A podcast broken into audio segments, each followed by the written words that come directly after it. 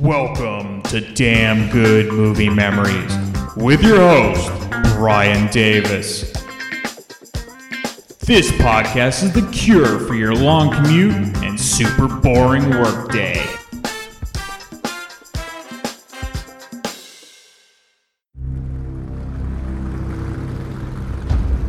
They are the world's greatest mercenaries.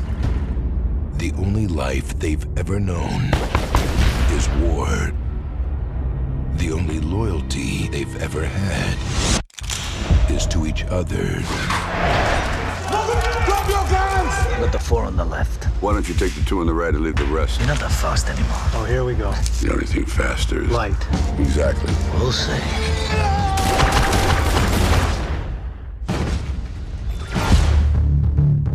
Three pieces of work. Two a walk in the park and one to hell and back. So, we are working for the agency. I gotta recon this island first. The only thing you need to know is the job's real and the money's real. Give this job to my friend here. He loves playing in the jungle, right? Right. What's his problem? Was that the contact? Follow me, please. People who fight back are killed. Now you have a dying place. Maybe you can help. I don't think so. If I were you, I'd leave. What's wrong with this picture? Everything. We don't have the manpower, the firepower. We'd be dead in the water. Ray, they've got a small army. What do we got? Four and a half men. Not so funny. It's not easy being your friend. We will kill this American disease! I promised myself I want to die for something counts. People live through terrible times, but you must believe you can survive. Ten seconds, you won't believe what's gonna happen. What happened to you? Got my ass kicked.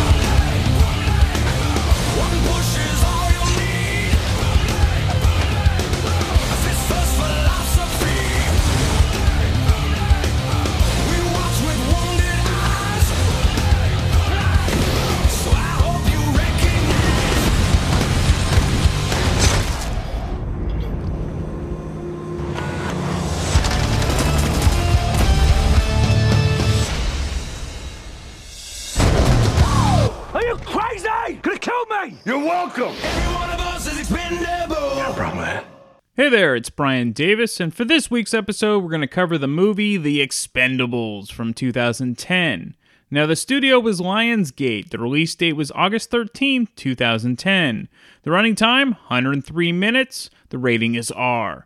The budget, $80 million, with the box office taking in $103 million, making it the 28th ranked movie of 2010. That $103 million was domestic only. They made much more internationally. Rotten Tomatoes gives it 42% rotten from 203 reviews. The critics' consensus is it makes good on the old school action it promises, but given all the talent on display, the Expendables should hit harder. Roger Ebert didn't do a review, so I found San Francisco Chronicle reviewer Mick Wasow who if you ever if you grew up in the San Francisco Bay Area, you would love the Sunday morning pink section, which always is the entertainment section, and they would have this fun little review system where if a guy was they had this little figure it wasn't a figurine, it was a cartoon where if the movie was zero stars, there would be nobody sitting in the chair. If it was one star, the guy would be sleeping in the chair. If it was two stars, the guy would be sitting up in the chair. Uh, I think three stars, he's just applauding, and then four stars, he'd be standing up on his chair, like clapping, you know, immensely. so it was a really fun system. That's what I grew up with. So Mick Wasow gives uh, two out of four stars, and that would be the guy just sitting up in his chair. And here's his review. Like one of those package concert tours made up of a bunch of old acts nobody wants to see, The Expendables features a rogues gallery of tired action stars that, when thrown together, suddenly holds the promise of a good time. For a while, The Expendables lives up to that promise too. Then the story kicks in and we find ourselves with just another routine action movie.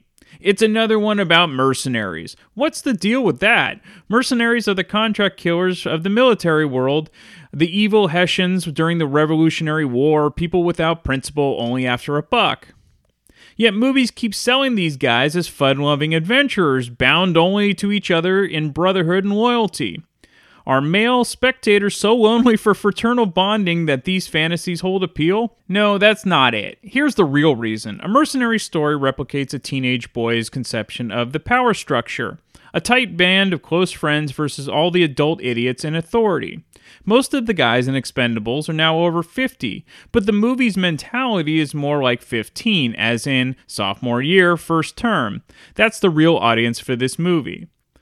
Sylvester Stallone directed and co wrote the screenplay with Dave Callaham from Callaham's original story, and the temptation upon seeing that credit is to attribute every good line to Stallone and blame everything wrong with Callaham. The movie feels like something mediocre that was spruced up after the fact, with a sprinkling of clever dialogue, and with that kind of star lineup, only a veteran with major connections could haul in. Still, there's no one to blame but Stallone for the action sequences that degenerate into incoherence to the point where it's impossible to know whose truck is exploding and who's shooting at whom. One clue, which might help, all the bad guys wear red berets that never fall off and they never take them off, lest no one will know it's okay to kill them. Wearing a red beret in The Expendables is as dangerous as wearing a red shirt on Star Trek. For a while, seeing all these action stars in one movie in itself is a pleasure. Stallone heads a merry band of mercenaries, which includes Jason Statham as his right hand man, plus Jet Li and Dolph Lundgren. Bruce Willis, as a CIA frontman, hires them to go to South America and deal with an American businessman, played by Eric Roberts, who is pillaging a small island. And Roberts is backed by the muscle of none other than Stone Cold Steve Austin. There are more cameos, and the effect of all this is to make us expect a fun movie bordering on satire. But no, it turns self important. These guys discover a cause. Stallone finds a woman, Giselle Itié, who is oppressed, courageous, and in need of rescue, and in the process of us asking to take her seriously, Stallone asks us to take this movie seriously, but this is not possible. Still, Stallone never bores his audience. Within its genre, that is, the lousy movie genre, The Expendables is one of the better ones. I've saved Mickey Rourke for last. He plays a former mercenary, now working as a tattoo artist, and in the few scenes he's in, there's nothing else on screen. Even with the second rate material, Rourke blows into the film wonderfully at home with himself and complete in his characterization. He has a monologue that might have sounded like nonsense in another actor's mouth about fighting Serbians in Bosnia and the sp- spiritual toll of warfare. He's amazing. And give credit to Stallone. He he just leaves the camera on Rourke in the tightest of close-ups, cutting only once to himself for a 1-second reaction shot, but keeping the focus on his actor. A great actor. And that's the end of the review. All right, th- this was exactly the movie I wanted when it was released back in 2010. It was a throwback to the action of the 80s, and Stallone knew exactly what his audience wanted. There's a mix of comedy, and mostly it's through Winnie Banner. But this is exactly what the 80s were great at. The action is awesome, and Stallone still kicks ass, and Statham is like the new era Stallone. I will say that LaSalle's review is pretty much spot on for me, but I still enjoy movies like this purely for the nostalgia of the plethora of films that were once produced like this with ease. Now, with everyone so self conscious about offending and pleasing everyone, movies like The Expendables are rare. Obviously, the retro crowd agreed with me and made the film a success. Action films are kind of like a throwback to ancient mythology, and Stallone's truly a genius. I mean, he wrote and directed and acted. He doesn't get enough credit about his brilliance as all of these throughout his career. He edits a film in his head while he's filming. So if you didn't know already, Brazil is like the hub of MMA, which is, you know, mixed martial arts, and real MMA fighters were cast as the Red Berets for the enemy's army. And the reason the film works so well and looks so good is because of the amazing crew and the vision of Stallone. They really busted their ass off and it paid off. Uh, the test screeners, it, it, it, was supposed to be like kind of like a modern day Dirty Dozen, and and Stallone read every single note from the two screeners, and then Stallone changed the music a lot from the first screener. Uh, Stallone used social media and Comic Con to promote the film, which was really intelligent. He he could make an old school action film, but promote it to a modern audience. And when there's a videotape of this or, or YouTube where he comes out to Comic Con and the cast is already there and everyone starts chanting Rocky. It was really cool. All right, usually I do a quick bit about each actor when I do these types of episodes, you know, giving the history and whatnot up until the point where the film uh, I'm talking about comes into play. However, there's just way too many stars in the film, so I'm just going to go through each one of them without detail. And you know, honestly, if you're if you're listening to this episode, you probably know them already, so you know, whatever. uh, so of course you have Sylvester Stallone. He directed and wrote the screenplay. Uh, Jason Statham, Jet Li, Dolph Lundgren, Eric Roberts, Randy Couture, Steve Austin, Terry Crews, and Mickey Rourke. Uh, the screenplay is by Dave Callaham, and he actually has written all three of the Expendables movies, along with the upcoming fourth sequel, which I'll look forward to. He's also written the upcoming Wonder Woman sequel, 1984, and the sequel to the Spider Man uh, into the Spider Verse, which is coming out soon. That would be an animated film. All right, let's just get right into the movie. So the film starts in Somalia, but it really is shot in New Orleans. Uh, there's a terrorist kind of pirate group that has captured contract workers from U.S. companies that are now demanding a ransom of $5 million. So the real ship that they shot on was in 120 degree heat, which was actually a Russian freighter. And so, before the group, uh, the terrorist group, can start killing hostages on video, a mercenary group uh, known as the Expendables, kind of jumps right in. Stallone is the leader of the group and he tries to negotiate. However, Dolph Lundgren plays a hothead and he doesn't really wait and shoots the leader of the terrorists, which all hell breaks loose. There's some awesome death scenes. As basically a guy gets cut in half with one shot all hell breaks loose, but it makes for great action. You even kind of get some like old school western style standoffs in the meantime. The music goes old school. That you know, they when they're flying home, they play "Keep Your Hands to Yourself" from Georgia Satellites. Later, you hear "Keep on Chooglin'" from Creedence, uh, "Mississippi Queen" from Mountain. I mean, they know their audience. So Charisma Carpenter, who was in, I believe, Buffy the Vampire Slayer, the TV show, uh, she plays Jason Statham's on again, off again love interest uh, in this film for a year and a half, but he's not around much, and so they're kind of on the outs. And again, the house scene that she lives in is filmed in New Orleans. More on her later. There's a great scene with Statham. So even though Mick LaSalle talks about how great Mickey Rourke is, uh, he's just a mess. He just he looks like he's got this weird ass long hair, and the reason that he he he looks like this, and he was shooting Iron Man two at the same time, and so he came on short notice because he's a buddy with Stallone, and so he basically had 48 hours to work on the film. He again plays a tattoo artist, and, he really doesn't look like he's acting in this one. And, and there's certain roles the guys kind of become typecast into, and after the wrestler, all the roles seem the same for Mickey, you know, for Mickey Rourke. And there's a really funny line with Statham uh, talking about Sylvester Stallone's tattoo. He says he looks like uh, says his raven kind of looks like a black chicken.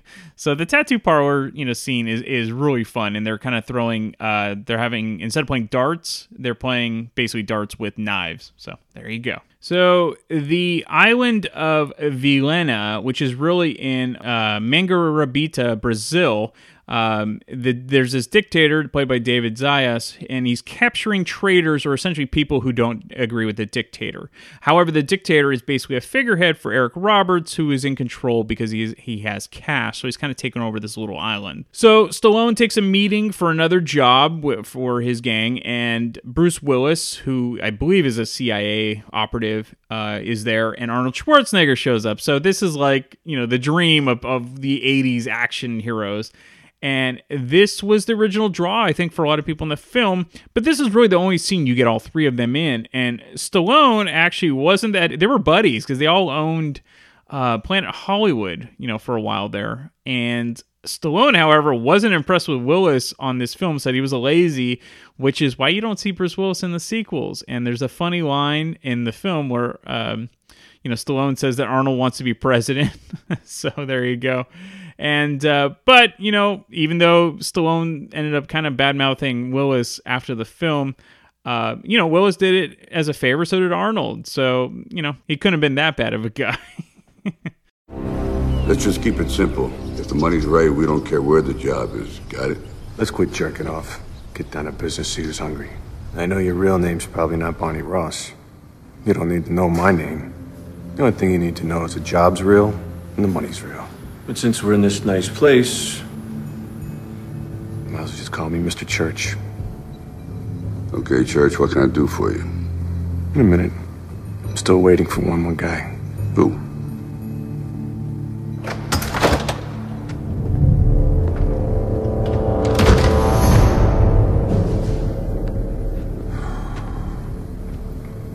You know him? Yeah, we used to be on the same team together.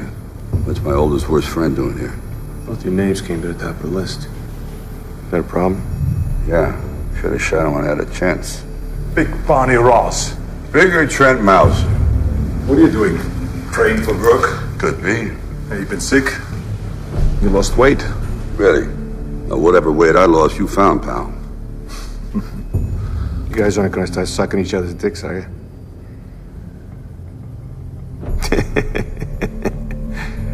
Let's get down to business. See who wants to work. You ever hear of an island called Vilena? No. Yeah. It's a little island in the Gulf. That's right. You should read more. Thanks. There are resources on that island that my people are very interested in. But a general by the name of Garza is overthrown the Havas government. That's right. My people are having a problem with this fanatic Garza. So you want Garza gone? I want him dead, All he takes is a little army. Only an idiot would do this job. How much? No, like I said. I'm busy anyway, so give this job to my friend here. He loves playing in the jungle, right? Right. that's right. Hey, why don't we have dinner? Sure, when? In a thousand years. Too soon. It's his fucking problem. He wants to be president. And supposedly Willis uh, ad libbed the uh, dick sucking line. So there you go. Stallone in the film lets Dolph Lundgren go from the team because he's just too much of a wild card. So now the team is Jason Statham, Jet Li, Terry Crews, and Randy Couture. Crews said that the team have uh, actually four and a half since Jet Li is so tiny, which was a funny line. And I love the group scenes in the movie, and it really stems back to my love of like the A team. That's the way it's gonna be. Now, the target of this island is a guy named General Garza. What's the problem? Who gives a shit what the problem is? We got enough problems right here of our own. We don't get rid of those first, they're gonna get rid of us. Toll Road, when's the last time you saw your analyst? This morning, Yeah, what'd you talk about? avoidant personality disorder. You think too much. You know, Toll Road, you're a great guy, a little fucked up, no doubt about it. And you're always gonna have unusual problems, right? Yeah. You're talking about my ear. Oh, come on, don't start with the ear again. Not the ear story. No, again, we all know the history. We don't want Just to a hear the year minute. story. We all know I wrestled in college. Right. Common injury associated with that sport is trauma to the ear, a clot, which, if left unattended, causes a contraction in the cartilage and forms cauliflower ears. My college roommate used to bring up my ear configuration all the time parties, social events, you name it. That didn't really bother me all that much because he's usually bragging about how my ears are a badge of courage. Made me a little less self conscious. Of course it would. But that was short lived. One morning during spring break, I hear him on the phone bagging on me, talking about my queer ear. you see something funny? Sorry, go ahead. So I realize I've become the brunt of a joke simply because I look a little bit different. Hmm. So I decided to educate my roommate on the common decency that should be afforded people who look a little different. I smashed him upside his goddamn head several times until he had a little cluster of cauliflower all his own. And your point is? It ain't easy being green. Fuck you think I'm talking about? Anyway, me and Christmas are gonna head down to Vilena and scout the island to see if we should take the job. How much are you paid? I need more money for my family. What fucking family are you talking about? My family. You know, don't ask. So they agree uh, to take to get involved, taking out the dictator.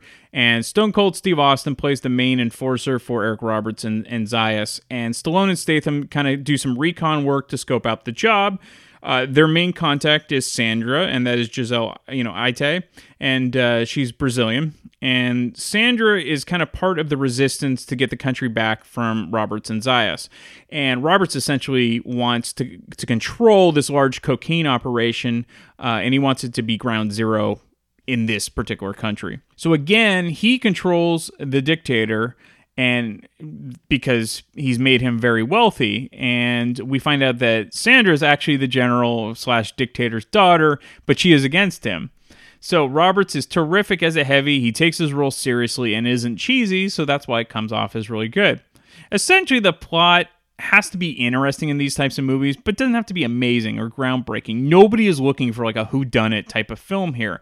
This is action pure and simple. Stallone knows what his audience wants, and he plays up to the strengths of the genre. And this is where I think, you know, Sal kind of missed the boat with his review. Uh, the plot really doesn't have to be great. It's really an excuse for great action. And, and there's a great scene where Statham and Stallone, you know, take out 10 soldiers with ease as they try to, um, you know, rescue Sandra. The plane action where Stallone and Statham escape, uh, then return, and they kind of uh, unleash the fury on on the army. It's really good stuff. Tons of explosions.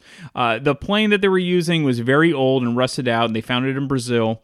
Uh, Stallone loved the look of the plane and asked to have it refurbished, and then it kind of really fits the mood of the film. Uh, Statham actually did the stunt on his own, where he pops up in the front of the plane when the when the plane is dive bombing and, and Stallone's dropping fuel on the boat, you know, dock. And then Statham shoots a flare uh, on the dock, which means it, it blows up. And, and, in real life, the plane really wasn't the sturdiest, but Statham still did the stunt. And all those explosions that you see in the film are real. And that's another thing. I think the uh, realism of all these stunts, and you're having really well trained athletes, and even, even Stallone, who we'll talk about later, really injured himself a lot on this film because he was, you know, in his 60s. Uh, he's still a good athlete, and all these guys are really well trained. Lundgren, of course, is a turncoat in this film and, and decides to take uh, to sell out his former team to Eric Roberts. And, and Roberts uh, used to be a CIA, FBI, but went rogue uh, to take over a drug operation because money is powerful. and, and now he needs to be taken out. And so uh, Bruce Willis can't use official forces like the Navy SEALs, so that's why the Expendables are the only option to get rid of Roberts. Statham uh, returns to find Charisma Carpenter uh, bruised after being beaten up by her other boyfriend. And there is a badass showdown as Statham absolutely destroys the guy at a basketball court and his buddies. I absolutely love it. Who, who wouldn't love something like this? It's just, it's a really well done scene. So Mickey Rourke kind of has this weird like mentor role. He, I guess he was too old to be part of the gang. Uh, maybe it was because he just didn't have enough time to film. He was on, again, Iron Man 2. Uh, so he kind of brings heart to a pretty much blood and guts type of film. What's the matter, Barney? Don't you ever sleep? No, what happened to your girlfriend? Another one bites the dust, brother. I was going to paint this for her, and uh, you know what? I'm going to finish it. And I'm just going to smash the shit out of it. You want to be alone? Not really. So what's up? On this island, there was this girl. Well, usually are. No. She showed us around. She was the target's daughter. And when she had a chance to leave, she didn't do it. Hmm. She had some guts.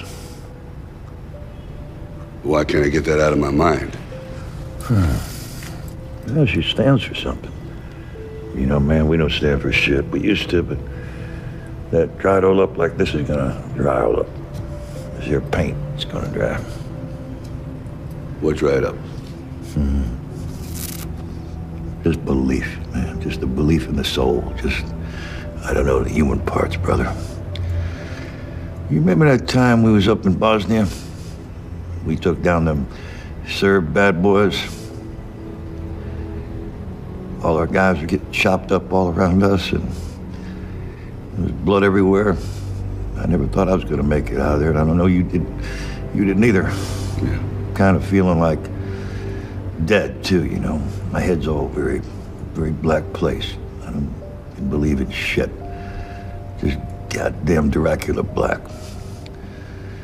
Remember, I got this bottle of uh, local shit they have over there, that slivovitz.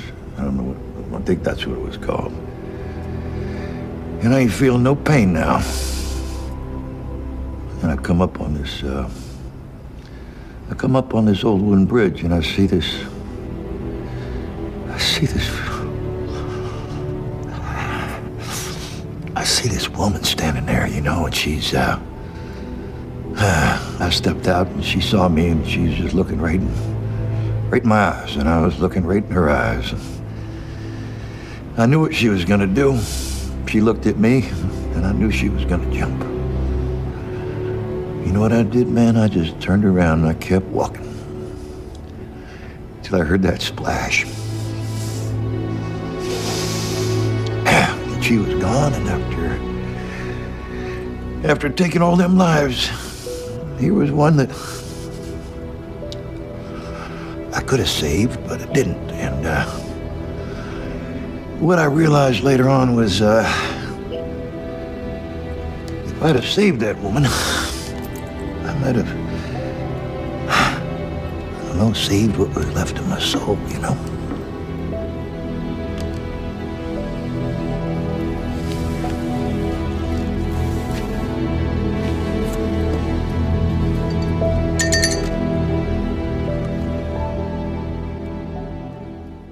So Sandra back on the island of Elena is eventually captured by Eric Roberts and she's waterboarded to divulge what the Expendables told her. And it's really not a fun scene to watch. And she actually did the stunt herself. Really, really tough acting. A great action scene where Stallone and Li are ambushed while uh, Dolph Lundgren is driving. The truck is just badass that Stallone has. It's super fast, great high speed tr- chase, terrific camera work. It's also great to have a scene with no music. The score is basically the sound of the engines. You don't see that much anymore. And the score, you know, eventually kind of does creep in, but it's really subtle. And eventually, a martial arts showdown between Li and Lundgren happens, which is great. I actually wish there was more uh, scenes with Terry Crews because I think he's awesome because he's funny and he's badass, and him and Couture work really well together in the film. The last 30, you know, the last 30 minutes of the movie involve the plan to save Sandra, and this is your typical action trope, but it works because it's what's expected. There's a, you know, special ops type of action. The only problem film-wise, as Mick LaSalle kind of alluded to, is it's extremely dark, meaning the lighting is extremely dark, and sometimes you kind of lose focus of who's getting shot and who's the good guy and who's the bad guy. There are again some amazing death scenes. Uh, Stallone chops off a dude's arm and then plunges the knife into the guy's neck.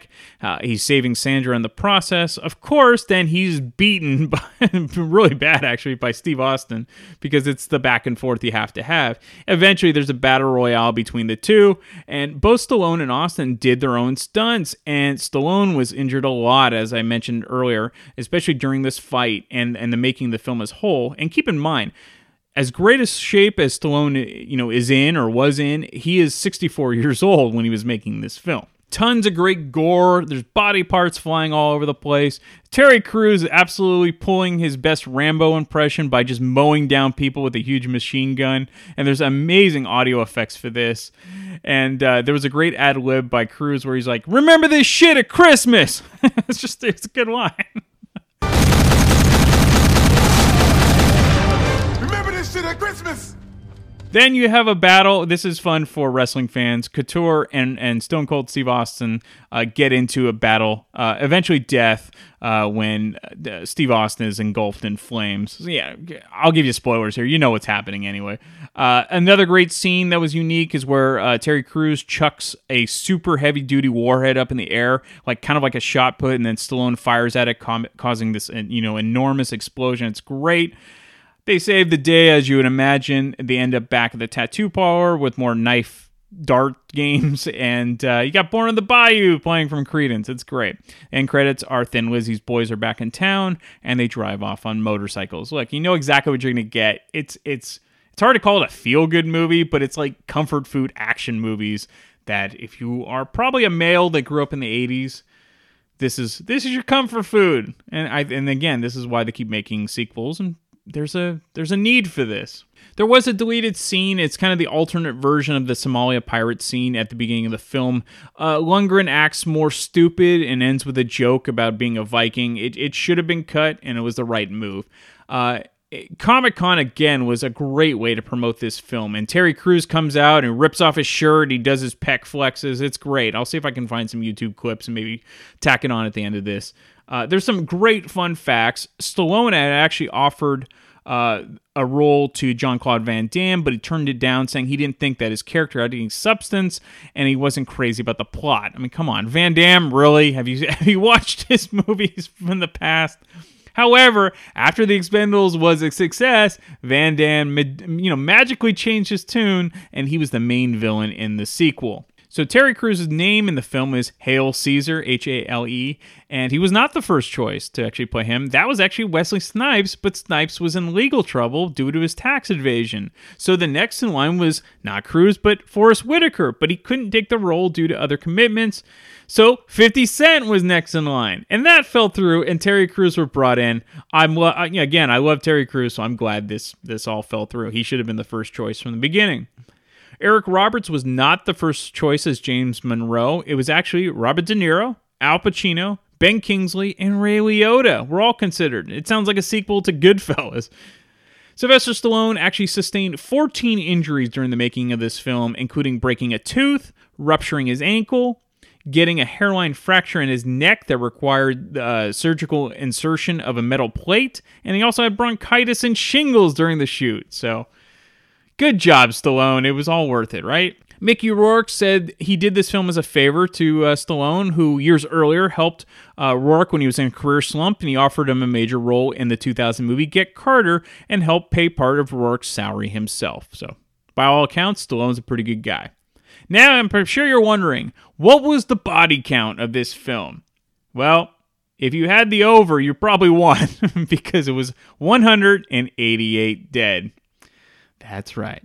All right, is this movie for everyone? No. Is this movie for people that loved action movies and Stallone and all the actors are in this film from the 80s? Absolutely. This is your dream come true. And I hope they continue making movies like this for as long as they can because once these stars are gone, you know, I, I talk, every episode I talk about it, like the star power is over. And there was something about all these guys where you go see a movie even if it was going, you knew it wasn't be great. I mean, shit, I own Over the Top and Cobra and all that stuff, and I love them because it doesn't matter. Stallone's in it. I'm gonna watch it. I'll buy into it, and it's comfort food. I don't care what what people say. It's fun to watch. I'm glad these movies are around.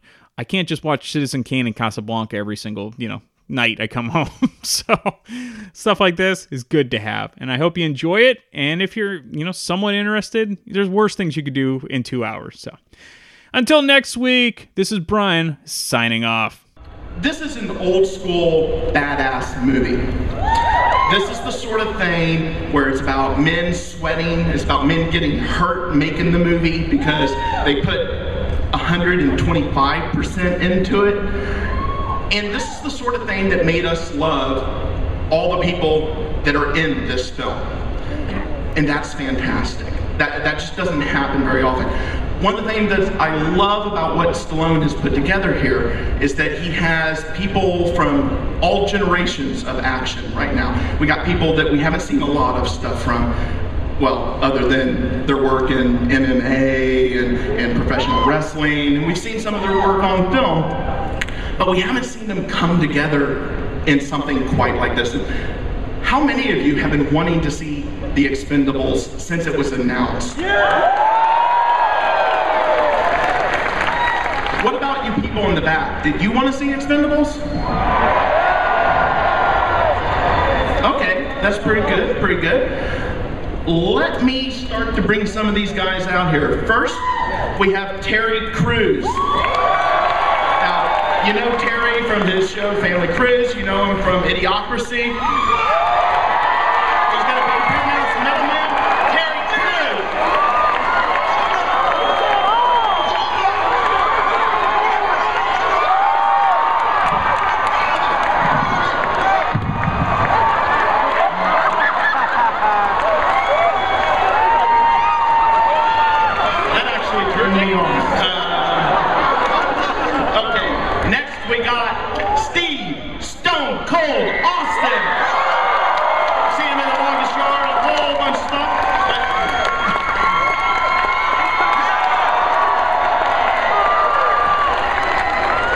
you gonna rip your shirt apart?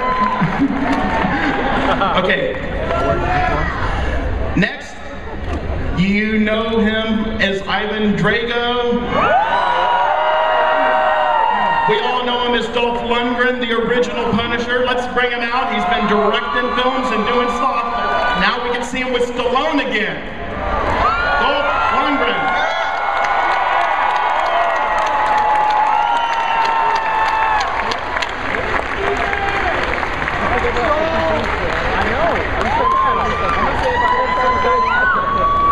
I did the set of The Expendables in New Orleans, I saw a forearm that scared the living shit out of me. That forearm belonged to Randy Couture. UFC heavyweight champion. Come on out. Seriously, the scariest forearm ever.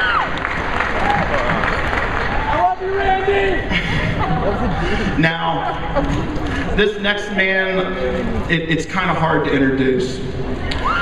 He wakes me up some mornings to tell me to put a story up on the site. I'm proud to call him my friend, Sylvester Stallone, Rocky, Rambo, Demolition Man, everything you love, The Secret of the Three Shell, Sylvester Stallone.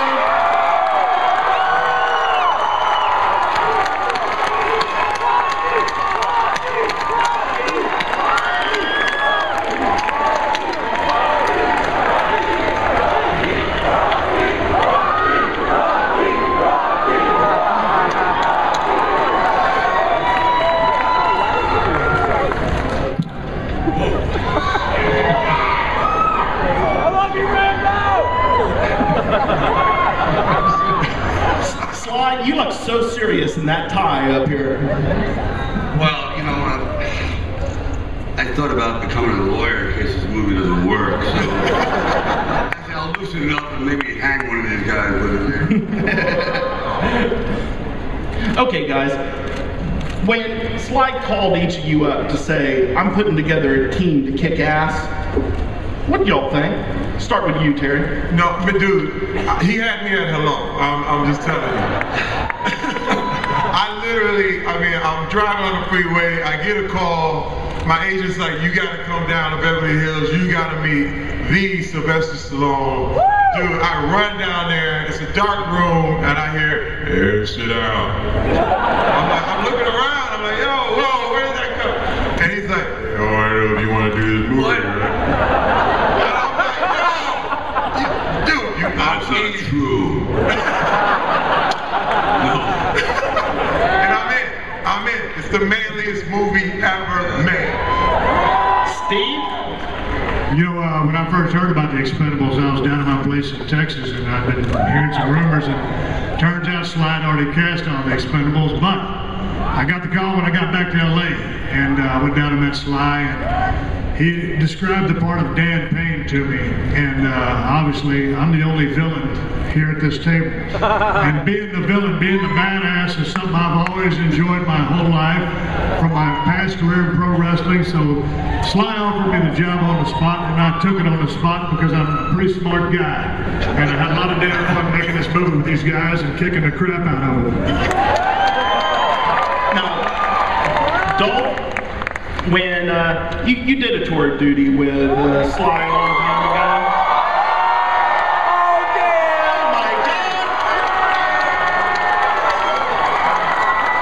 Bruce Willis.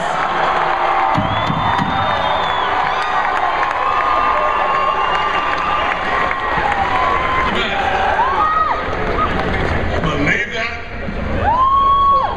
Dude. There'll never be another Bruce Willis.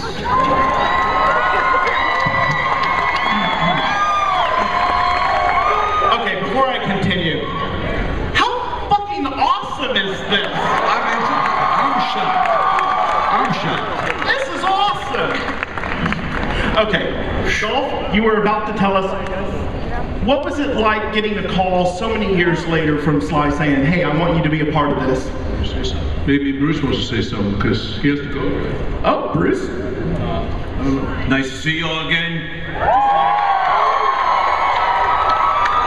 Just want to come in and say uh, and and and thank uh, Sly publicly in a very public forum for for including me in his great film. We've seen the film and it's it's huge. It's really huge.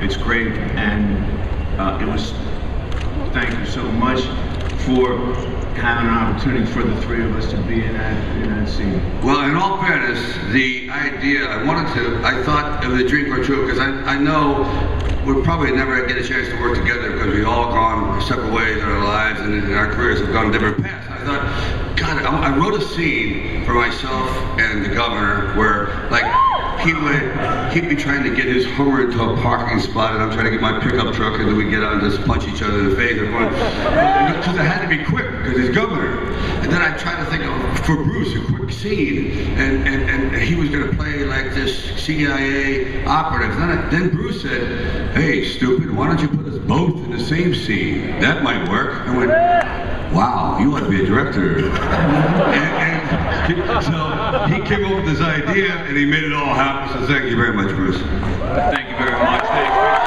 Good luck with the film. Thank you. Bruce Willis.